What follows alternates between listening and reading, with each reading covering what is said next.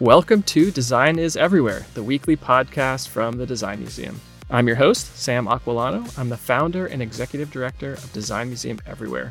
Each week on our show, we tackle a different element of design and then explore how it impacts our everyday lives. I always have the help of a new guest co host who is an expert in their field, and together we interview a guest about their work in design. Because design is everywhere, so are we.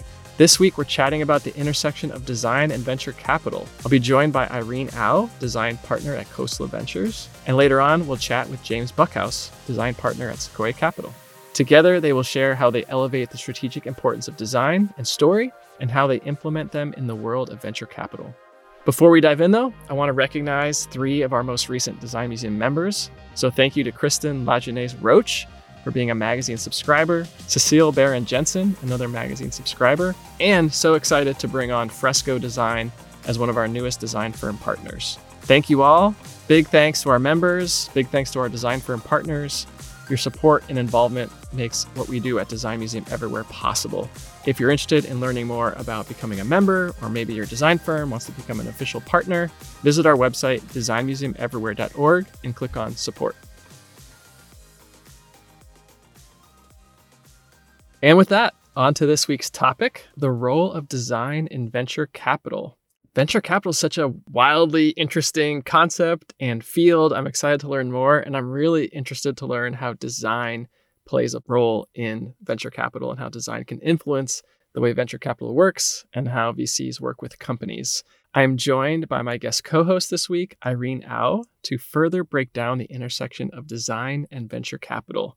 Irene is a design partner at Khosla Ventures, a venture capital firm that seeks investments in early stage companies.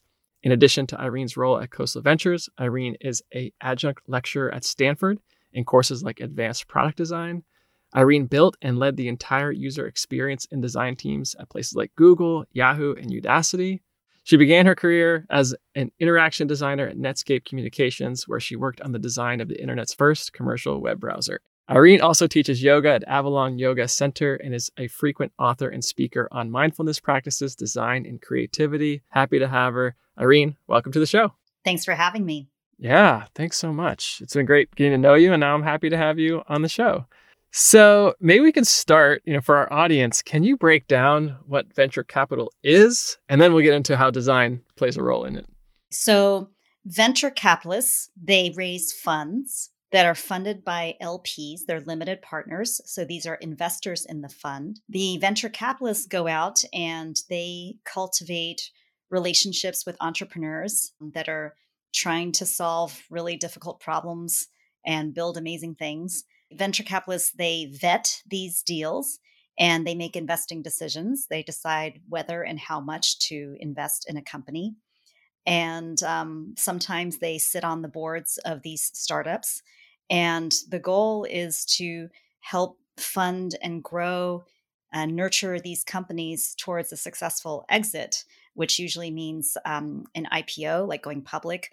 Maybe it's an acquisition, but um, we want to grow these businesses so that they can be self sustaining um, companies that hopefully make a positive impact on the world. Is there a time horizon that's typical? Because I feel like sometimes, like these startups, they're a long way from that IPO or that sustainable model. Yeah, usually it takes about 10 years for a fund to pay out.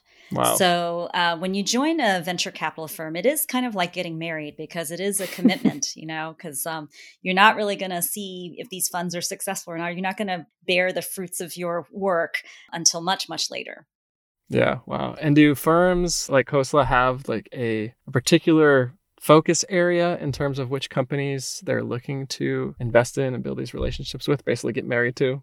Well, um, given that the name of the firm that I work for is named after my boss, Vinod Khosla, um, it really is fueled by what he is interested in funding. And Vinod likes to support companies that are founded on hard tech, meaning that it's um, really advanced science and engineering. That's the foundation behind the companies that we fund. That's not necessarily the case for all VC firms. So, um, but but that is the case for ours. So, for example, we're we're light on social media or media and entertainment type startups, but we are investing in startups that are doing really interesting, crazy things like building a Mach 9 airplane that takes you from New York to London in 90 minutes, or wow. like, uh, you know, Impossible Foods is another um, startup that we've invested in. So that gives you a sense for the type of ambition that we like to see in our entrepreneurs. Let's get into how design plays a role. And probably the best way to learn about that is in your role as a design partner. Can you talk about what that means and sort of like what's your day to day like? So I'm an operating partner. In most VC firms, you'll have uh, the general partners are investing partners. And at some VC firms, you will also see operating partners. And these are typically people with uh, extensive functional experience in some area, a lot of operating experience inside companies that have grown themselves from startup to successful exit. So, my functional area of expertise is in design and user experience, obviously. But uh, we also have operating partners who specialize in data science or marketing or communications or AI. So, our role is to support the portfolio CEOs so that they can be successful. And so that is our ultimate goal is to help these companies be successful given our extensive experience and network and everything else that we bring to the table. Yeah, so do you in that role in terms of design, do you get involved with the actual design of whatever that maybe not that plane that they're designing, but how deep do you actually get into sort of the work that's being done versus advising, connecting? I start where they're at. People approach me um, all the time with a range of problems or issues, and I'd like to meet them where they're at. What is keeping them up at night? And um, help work on problems with them so that we can build a relationship, establish trust, and then, you know, that creates a foundation for a great relationship working on other kinds of problems going forward philosophically, like Vinod and I both believe that it's not sustainable to have like people associated with Khosla Ventures doing the actual design work because it doesn't create an incentive for these companies to invest in their own design organizations. My former colleagues over at Google found the same was true um, over at GV, for example. So, like for me, my job is not to move pixels around for these companies, but they do come to me from time to time and ask me, like, what do you think of my design? or, um, you know, what's wrong with our uh, design because we're having issues with trust mm, or mm-hmm. you know things like that so that is an opportunity to get into the details and um, with that opportunity i use that as a teaching moment how do i you know offer these skills to them so that they can answer these questions on their own in a self-sustaining kind of way we did a previous episode on design and entrepreneurship and we had Steve Hoffman on, and he was saying how important it is for there at least need to be one design founder, you know, co-founder in the group. So with these companies that you're investing in and partnering with, are you seeing design on the team? Oh, yes, absolutely. Yes. Many of them try to bring design in from the beginning. Um, and if they don't have it, many of them aspire to. Um, I actually spend quite a bit of my time sometimes talking CEOs out of hiring full time design talent in the beginning. Tell me more. Because, you know, if you're a small startup that nobody's ever heard of and you're particularly nerdy startup that's just trying to get the technology to work, it is super hard to recruit a designer who's experienced to give up everything they have and join that startup. Sometimes what the company needs is just a website and a brand, or they just need like a, a UI language to start with just to create like and i'm talking this is like early stage you know seed funded or they're still trying to find product market fit you know that's like two or three people trying to make something um, so first of all it's a terribly hard recruiting challenge um, a lot of times the ones that are able to hire design that early in the process they already have some prior relationship with some great designer that they they know and like and the designer wants to work with them but if they're coming in cold with no network um, it can be super hard just like uh, there are a lot of companies out here who have um, gobbled up a lot of the design talent and they're comfortable. And so, um, you know, from a designer's perspective, it's like, okay, I have like some big brand on my you know, like Google or whatever on my resume. It's like, why would I?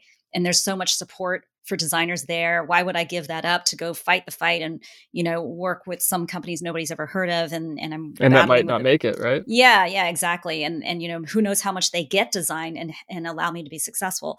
I mean, I, I would argue that uh, as a designer, you can make so much more of a difference in a scenario like that. Sure. And um, I, I, think it's exhilarating personally, but not everybody thinks that way. But uh, the other thing too is that like if if they, I mean, design is a multidisciplinary field, and rarely can you find all the skills that you need to make a company successful in the area of design through just one person. And so if you're a small startup and you have limited resources, most of these startups are just trying to find this like jack of all trades unicorn designer who has it all you know user research interaction design visual design um, you know they can write well et cetera et cetera, et cetera. It's just like impossible.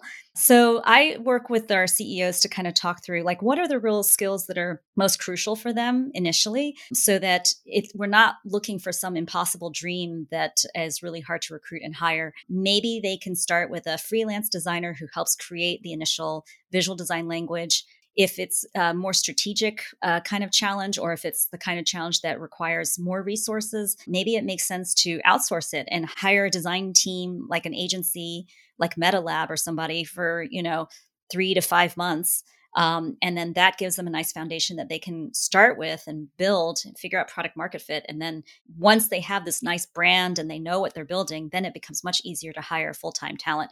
And it means that they could potentially hire somebody who's less uh, adept at visual design, more focused on like product and interaction design, because there's already a nice visual design uh, foundation laid out. So it's this kind of conversation that um, we often had. I'm not, uh, you know, it's not a one size fits all. It really depends on um, the team and and what they're building. What's the nature of the product that they're building? Venture capital seems so risky, right? It is these long payoffs and these kind of bets that you make. I wonder if you have another example or case study of a time when maybe design helped minimize risk or make it more palatable risk, if you will. You know, I, I don't know if how many companies explicitly see this as like, oh, design is a way of mitigating risk. I think more and more we're seeing founders who who see design as just something that is worth doing right. You know, that it's just critical to company success. Rubrik is an example. They're an enterprise company. Um, and uh, like Bipul will say, like the number one reason why they have seen the success that they've seen is because they invested so heavily in developing an experience that would be simple for users. Like I think a designer uh, was like maybe his second or third employee. he wow, managed to wow. hire somebody in India um, who was really fantastic.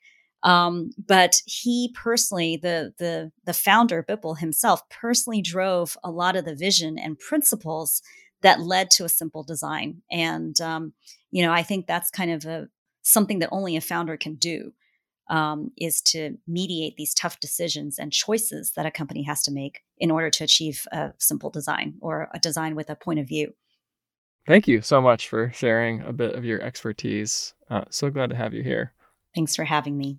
Listeners, to see more of Irene's work, visit khoslaventures.com. We'll post a link and Irene stick around and we'll bring James Buckhouse into the conversation after a quick break. If you like this podcast, then you will love Design Museum Everywhere. It's a museum that comes to you wherever you are. That's right. Design Museum Everywhere is all about making design education and inspiration accessible to everyone. Become a member today and join a global community of design thought leaders and change makers. Everyone can be a designer. We can all appreciate and advocate for the transformational impact that design can have. Membership starts at just $3 a month and you get access to virtual Design Museum live events, discounts, and our Design Museum magazine sent right to your doorstep. Just go to designmuseumeverywhere.org to join today, and your name will be listed in our next issue of Design Museum magazine, which will be sent to Design Museum members all over the world. That's designmuseumeverywhere.org to be part of this global community.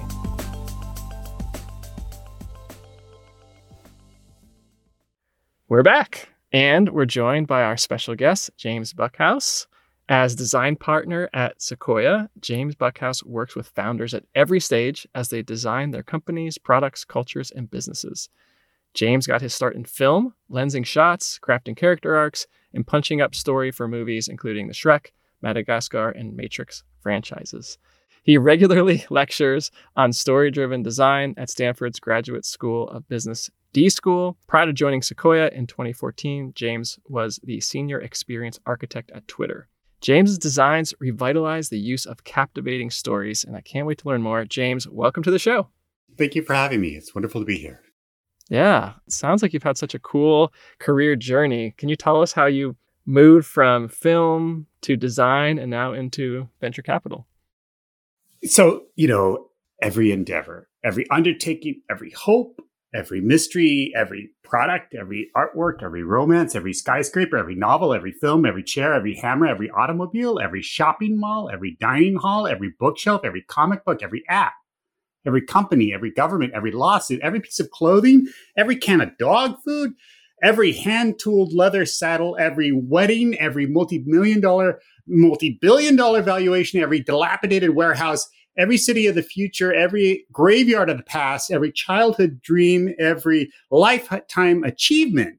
I mean, all of this starts with one thing it starts with story. And sometimes that story inspires nations and millions, and you know, it propels humankind forward. And other times, it you know, the story tells a smaller tale, like a process or a product or something that aspires to a more minor, you know, specific transformation.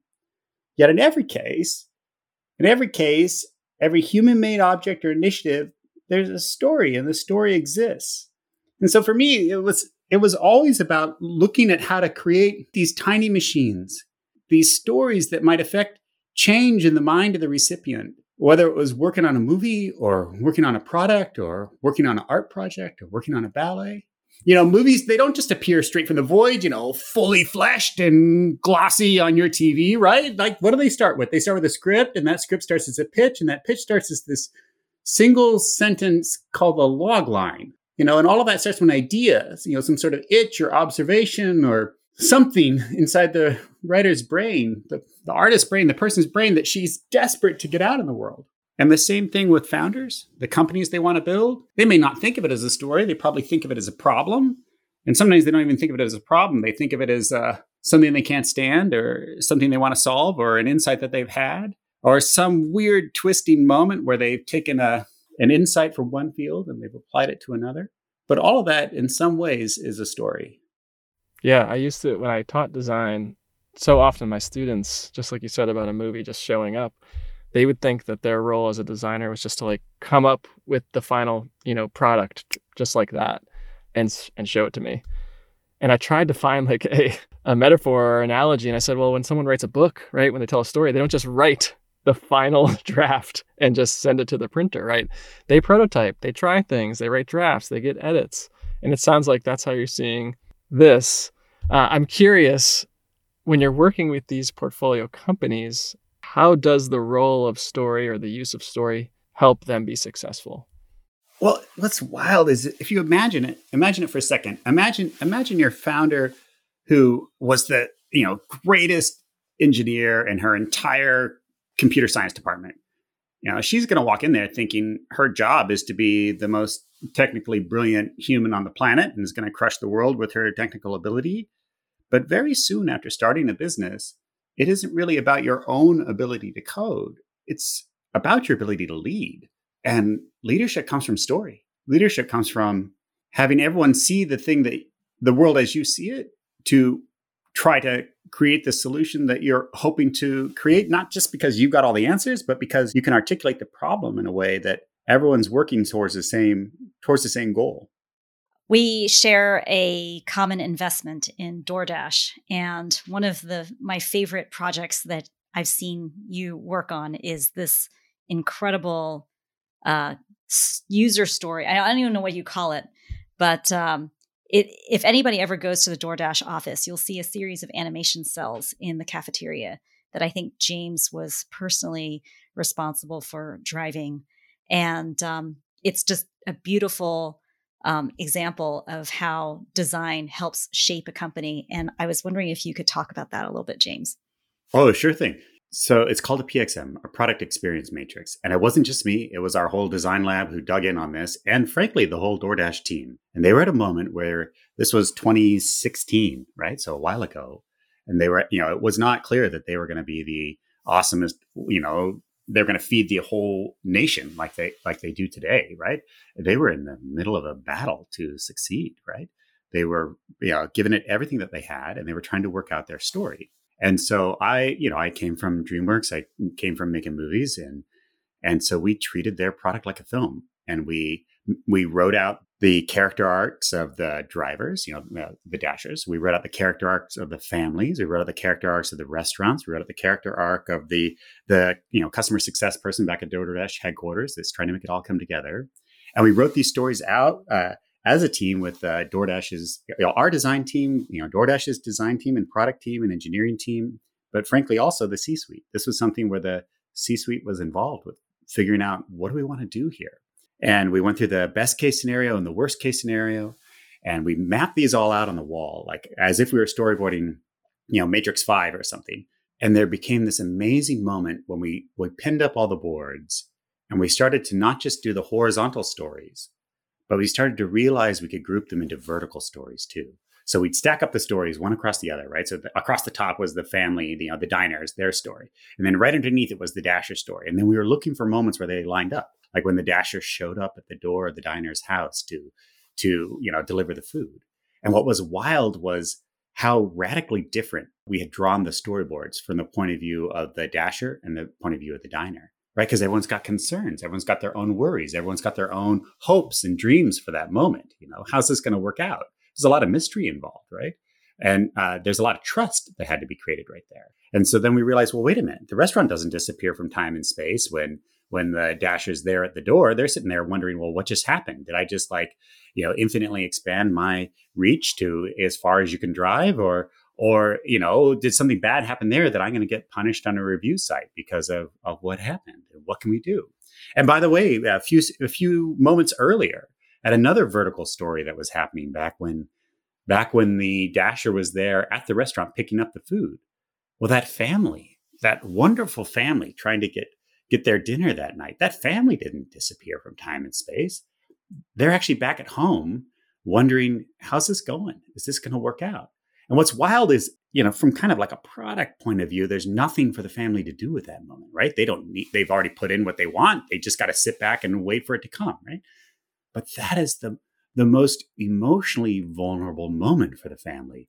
That is the moment where you've got to like reassure the family, either like, hey, you know, something something happened but don't worry we're like doing everything possible to solve it like it's on its way or you know everything is great and it'll be there like on time and looking forward to it.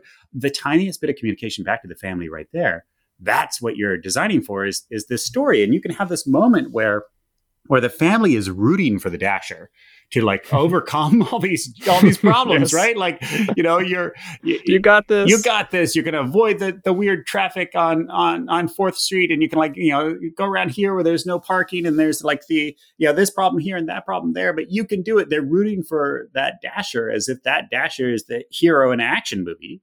Uh, to get the food on time. But what they need is communication every step of the way. And with that communication, then it's this like shared bond of trust. And here we go. No communication, no trust, though. And then everyone's worried and everyone's upset and everyone's got their guard up and everyone's like convinced, you know, convincing themselves of like horrible worst case scenarios that haven't happened, right? There's just your own fears. The tiniest bit of communication, though, all that goes away and we're cheering for each other to succeed even when we encounter problems. And so we call this a product experience matrix where we draw it out like a matrix uh, but you could think of it as a series of horizontal stories that go right to left that tell the arc of any particular element in that story, a character in that story. But then it's all arranged and rewritten. So there's also these vertical moments. But the structure of this actually comes from Bach and the way that he he would do this amazing trick where you know you've got the melody going all across the top and you're just like oh you know this is the piece right that's the main thing and we've got some accompaniment down there but who cares that's just like you know filling in the gaps right but he would do this most amazing thing where he's got the melody going, but the way he orchestrates the accompaniment is uh, is he'll spell out these vertical chords in a way that is going to tell you what the melody is going to be, and then he builds this counter melody in the progression of the of the of the harmony that like is is this second story. And when I first realized, oh my God, there's vertical stories and horizontal stories going on in Bach, I've like held that in the back of my mind, wanting to like find a home for that in other work. Uh, because of course we didn't have matrix structures for even while we're working on the matrix, right? It's still a, right. It's right. strangely right. It's a linear story, right? It's just linear. it's just linear, right? Just one story there. But when you have a complex sale or a complex marketplace or a three-sided marketplace or God forbid a four-sided marketplace, which you know can definitely happen, then you just have to start thinking it, about it from everyone's point of view. So yeah, that's a product experience matrix. That's so key, especially as, as you both know and our listeners know that the experiences that are coming, whether it's through technology or uh, a pandemic changing how we do things, like these are too complicated. they have to be broken down somehow. And that sounds like a great approach. I- I'm curious on how those verticals or those like touch points, do those then become design opportunities that like kind of fall out of that story? Absolutely, right? You could imagine doing your stand up, and the DoorDash team printed this large, right? It's like 40 foot long, like giant mural of this matrix uh, back in 2016. So it was, it was, it was large, and you go have your stand ups literally standing in front of it. And so as you're looking at that and you're talking about like, okay, we're working on the at the door moment, and you're you're representing the say the dasher team and you're saying like well here's what the dasher needs at that moment it's very natural then then think about huh well i wonder what the diner needs at that moment too. I wonder what the restaurant needs at that moment because you can see it right in front of you. So for everything that you're you're working on you you think like how does this go in the vertical story and how does this go in the horizontal story? I think it's a really interesting case study too, because I think it shows just the contrast in the ways different design partners can contribute to a startup. Um, you know, you had a bunch of questions for me, Sam, earlier about like how do I get involved with the different portfolio companies, and so like James and I share DoorDash, and what he did there with the product experience matrix is just like really unique and special and amazing. Um, and you know, that's not something that I do because it's not in my wheelhouse. So we're very complementary in that way. With DoorDash, like uh, I installed Albert Poon, who was the VP of design there. And in 2018, they came to me and said, Oh, we're going to have a, a product development team offsite and we just want you to come speak and talk about how other companies focus on um, their customers and make their customer experience successful and uh, what uh, we ended up developing was a workshop where everybody came together. This was like 70 or 100 people. And I facilitated a workshop on how they could become customer obsessed. And we brought in stimulus from like customer support, and they talked about different examples of how customers were really frustrated with X, Y, and Z that happened. And uh, James talked about this three sided marketplace and how difficult it was for the DoorDash team to make their customers happy because everybody was pointing the finger at everybody else. Um, so in this offsite, they kind of sorted through a lot of the organizational challenges that got in the way of make, of offering a successful customer experience. So um, I think one of the points I want to highlight here is that a lot of people ask me, what does a designer in venture capital do? And there is no singular answer to that question. Um, it's very much kind of um, um, dependent on what the firm envisions for what they want this person to do, and then also what can this person offer uniquely um, that enables the startups to be successful and amazing. So it's it's really unique to the individual. But James, I wanted to know if um, you had any insights you wanted to share about just being a designer in venture capital um, I imagine you have a lot of people approaching you asking, "How do I get a job like yours?" or "What do you do?" or you know, "How can I become a designer uh, in venture capital? What skills do I need to build?" That sort of thing. And I'm just curious, like, how would you answer that question? I think I would answer it by starting with something you said a moment ago, Irene, about being customer obsessed. Customer obsessed, competitor aware, and how might we be so profoundly attuned to the needs of the customer that we can do the work that needs to be done. So it's not just about the stuff that I like or this, you know, but but the stuff that the customer needs. And there's kind of two ways to think about that when you're working in design and venture. One is one customer is the founder.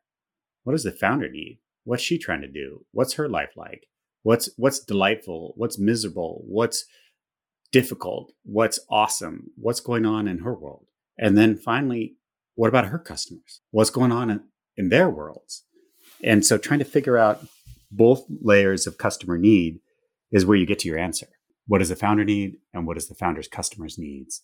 We think of these needs as like business problems, right? Like, oh, I, have got a I've got a business issue and and I need my business issue solved. And then, you know, sometimes we like stretch that out to some sort of higher order ROI on like you fixed your business problem and that's good for your company, right? Like uh, you know so like you could imagine a founder selling to to a customer and saying like you know here's the business problem that you have and don't worry this is going to be great because it's going to transform it's going to transform your business and you'll be a hero inside of your business for having this right? And all of that seems super logical. And in fact like that's kind of how we base almost all of our decision making for like what features to have in your product and like how to sell it and stuff. But what's wild is if you imagine this like this kind of like mystic triangle of hope that's only two that's only two sides of the triangle right? Like your business problem the person's trying to solve and then like the the you know the the whole organization's like you know success those there's this other kind of mysterious side to it that no one will talk about but it's the only one that matters. And that's who is the person that that customer is trying to become? And how might your product help them take that one step closer to becoming the person they've always wanted to be. And these things are deeply personal and deeply private. They're like, you know, I've been struggling away, like working hard, like, you know, you know, hustling and I've been striving for that promotion. And maybe, just maybe, if I bring this software into my organization, this is going to be the thing that like pushes me over the top to like finally get that promotion I think I deserve. Or it's weirdly even more personal than that, Irene. It's like, uh, it's like uh, I've been battling my sibling my whole life on like getting ahead in life. Like literally, it's like a personal thing like that. Like I'm going to prove that it like you know I'm just as good as she is at like doing what I want to do in life. It's, it's literally something like that sometimes. And like maybe this thing is going to be a thing that's going to like help me like look good and be on the cutting edge and cut you know, these weird private longings or I'm tired of being the hard worker. I want to be seen as the strategic thinker. And this is going to be what helps me like be seen as strategic in the org. There's always some inner hope. Or it's this other thing where you're realizing like, my God, like we can't just work harder, faster and try to like or hire more people and do the old way if we think we're going to survive. Like we can't just like like work our way through this problem. We have to have a different way. And my life is miserable just trying to win by working hard. Like you know missing my kid's baseball game or missing my you know my child's dance recital like like that's not the person i want to be. I want to be the i want to be the human being that is there for the other human beings that that i love. And how do i do that? I don't want to be like you know the dad that worked hard but never saw his children because you know i had an inefficient like you know piece of software. I want to be the human being that both achieves at work and more importantly achieves what matters, which is caring for the people we love. Sign me up for that. Where, where's that software? Because I just would like to, to buy it. I don't care what it does. Well, I one of them we're using right now, which is Zoom, right? Like uh, the hours saved and the like joy brought to families, like from Zoom, is it's very very real. Mm-hmm. Mm-hmm. I'm curious this for both of you. Like, what kind of challenges do you face in this work? Is it hard working with founders who have a vision. You know, Irene mentioned that these are like 10 year long engagements. Is it hard to like stay engaged? What are you facing? And I'm curious how you or to overcome these challenges. I think one of the everything has a duality to it, so you can perceive it as a, a positive or a negative, right? Um, I would say one of the things I miss um, from my previous corporate life that I don't feel I have as much in venture capital is the sense of team and working that closely with others. In venture capital, you're advising, mentoring, coaching. You're in a liminal space, and um, you know these founders can take it or leave it in terms of the advice that you're giving. Um, that is also true actually as a designer in right. some ways though because you're not actually writing code so i also say i had to give up those dreams a long time ago but those skills actually transferred over very nicely to being a designer in venture capital in that sense because it just forces you to be better in terms of your ability to facilitate and convince and inspire people. For me, the biggest challenge is how do I connect the founders to each other? And that was kind of the big, the big insight that I finally had. It? It wasn't really about lecturing to founders or like teaching them how to do stuff. It was about recognizing you know, identifying, listening to what their core challenges were, and then connecting them to each other so that they could work through them.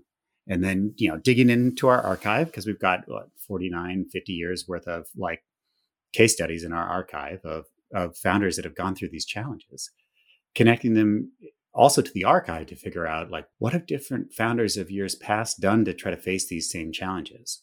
And so the idea of connecting them to each other and finding the right matches uh, so that they might work with each other, that's been the big insight, I think, for, for me in the last couple of years.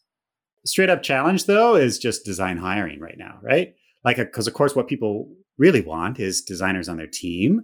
And so let's get them some designers. There's a real demand for designers right now, real demand.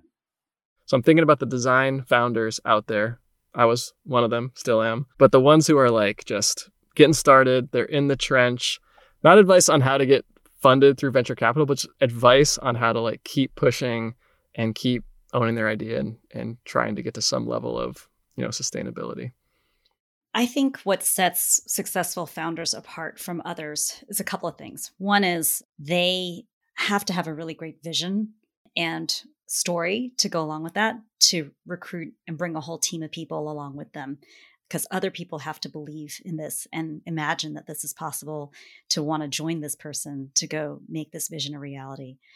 Um, I also think that founders, uh, successful founders, are really flexible and diverse in their thinking um, they can adopt the perspectives of multiple stakeholders and um, you know interests. So it's not just uh, from a design perspective or the customer perspective but it's also uh, business engineering sales etc so that's not to say that they need to go collect degrees in all of this on all in all these areas but they need to have enough fluency to be able to lead effectively because if you're founder ultimately your job is to be the decider.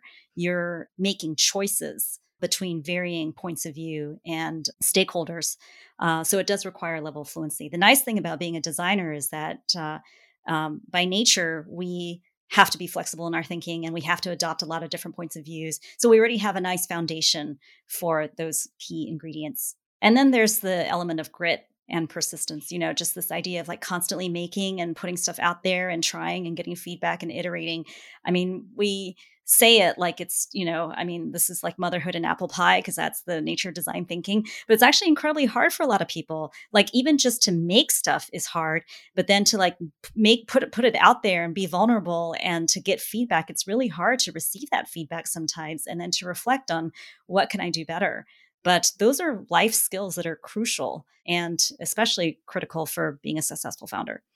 I really enjoyed hearing you say that, right? This idea of being able to fall in love with the problem that you're trying to solve, not necessarily the solution you have in mind. This ability to have an open heart to the problems of your customers or your potential customers, that's really important. Here's some tactical and practical stuff that can like actually help. So, by the way, if you ever are actually trying to pitch, we have an article on like the 10 stories you need to know in order to pitch. But it's like, what's your company purpose? What's your problem? What's your solution? Why now? What's the market potential? What's the competition or alternatives? What's the business model of what's your team like? You know, financials, have you got any? And what's your vision, right? And then, you know, those are kind of like the 10 like basics, basic stories you got to have in a deck. And that's sometimes a helpful prompt to think through on what to do. But, but who cares about that? Let's talk about the actual idea. You know, is this an idea that's worth turning into a company or do you need to still iterate is this you know is this a big problem is this not just a problem for some people but is this a problem for lots of people right uh, do you have a do you have a solution that's different, not merely better? If it's a tiny bit better than what everyone else is doing, are they really going to like take the risk to like stop what they're doing to do your thing? Well, what if your thing's a lot better? Are they still going to do it? Well, maybe not. But if your thing is different, they see you as a way to transform themselves into the person they want to become. Well, that's pretty interesting. That's actually something that the customer can get excited about and want to want to do. I would encourage design founders out there who are who are thinking about do I want to turn this into a business? To think about how is my thing different, not merely better than what everyone else is doing. And it's that difference is that, that is not only going to set you up on like how, what your whole go to market is going to be, but it's also going to be in the end, the, the whole reason why people, why people want to support you, why people want to become your customer, why people want to get involved. And then lastly, here's a weird thought that I just want to how do you get to that difference? How do you how do you do that? right? It's not just think be weirder than the other person. Like that's right. just like although that's fun, right? I quite enjoyed that in our school. That was a good time for me. What do you do? And so I started digging in on this. Actually, I started doing research into like our super interesting com- companies like that had weird ideas. What was going on, right?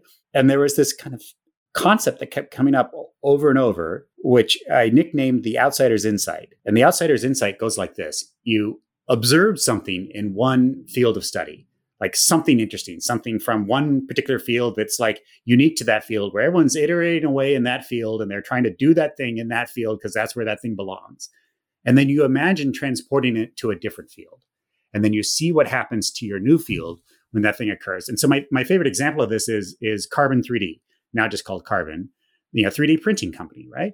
Well, okay. Everyone else thought of 3D printing as this like mechanical engineering process, right? And you know, they're just like iterating away, getting a little better at the, but it wasn't even really 3D printing, right? It was like 2D printing over and over and over, and these like layers that are like brittle and awful, and and uh, you know, just merely prototypes and are slow, super slow, right? There are mushrooms.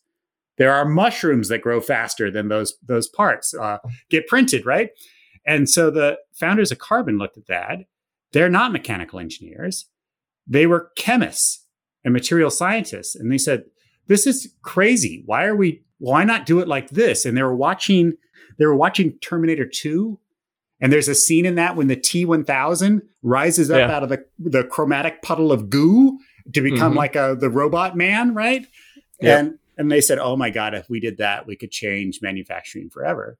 And so they their whole process is like they use light and oxygen to like freeze and thaw and cook and extrude parts that turn out to be, you know, 100x faster or whatever the normal, you know, mechanical engineering approach. But what's wild is that their idea was different. They took this outsider's insight, applied it, you know, an insight from one field to another, and like totally turned it on its ear and, and made a whole new thing. So if you're a designer out there, you have the advantage of of being able to investigate different fields look for things that are interesting. Imagine applying them to a different field to see what how you might be able to make some change. Thank you both. I love this conversation. So fun. James, thanks for being here, sharing your passion and expertise. I really appreciate it. Yeah, my pleasure. Thanks for having me. Listeners, to see more of James' work, check out sequoiacap.com.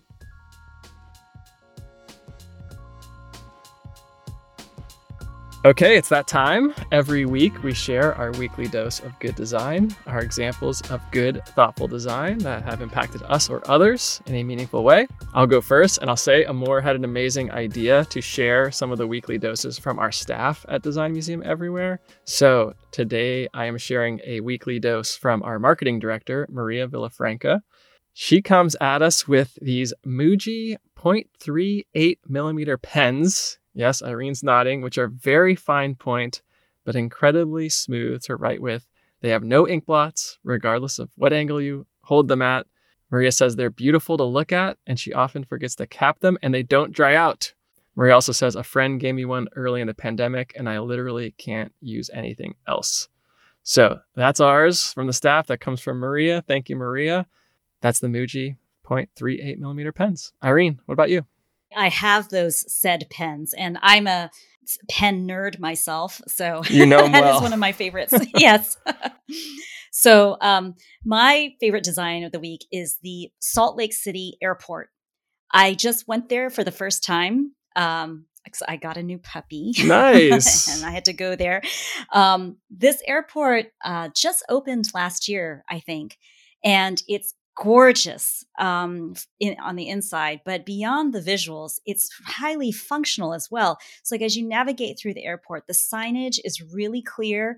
Um, you know, like when you're walking to your gate, it actually shows the name of the city in the biggest font, and then the flight number. So, as opposed to like a3 gate, which they do have, um, what you're looking for is the name of the city that you're flying to. One thing I love about the airport is the design of the bathrooms.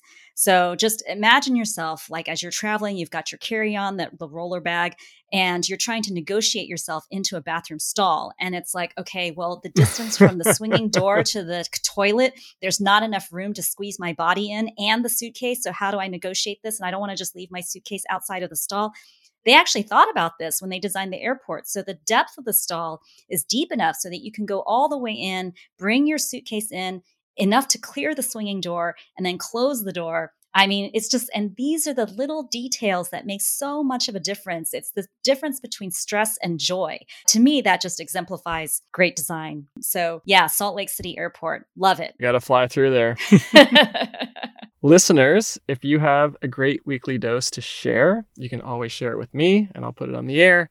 Tweet or share it with me on Twitter at Sam Aquillano. Irene, thanks for being here. I love this conversation. Thanks for having me. That's our show. I want to again thank Irene Au and James Buckhouse for joining us, and thank you all for listening. We'll post links to the resources we discussed today on our episode page, so just go to designmuseumeverywhere.org and on the right menu, click on podcast. You can always find the latest from us at the Design Museum on social media. On Twitter, we're at design underscore museum. And then on Instagram, we're at Design Museum Everywhere. You can also search us out on LinkedIn and Facebook as well. Plus, we have an awesome email newsletter, goes right to your inbox. Always get the latest news from us. Check that out. You can sign up at the bottom of our website. And please be sure to rate, review, and subscribe to Design is Everywhere, anywhere you listen to podcasts. Your ratings and your reviews really help us reach more people so we can keep talking about the transformative power of design every week. This episode was written, edited, and produced by Amor Yates. Our theme music is Orange Sunset by One Wave. For the whole team here at Design Museum Everywhere, thanks for being here, and we'll talk again next week.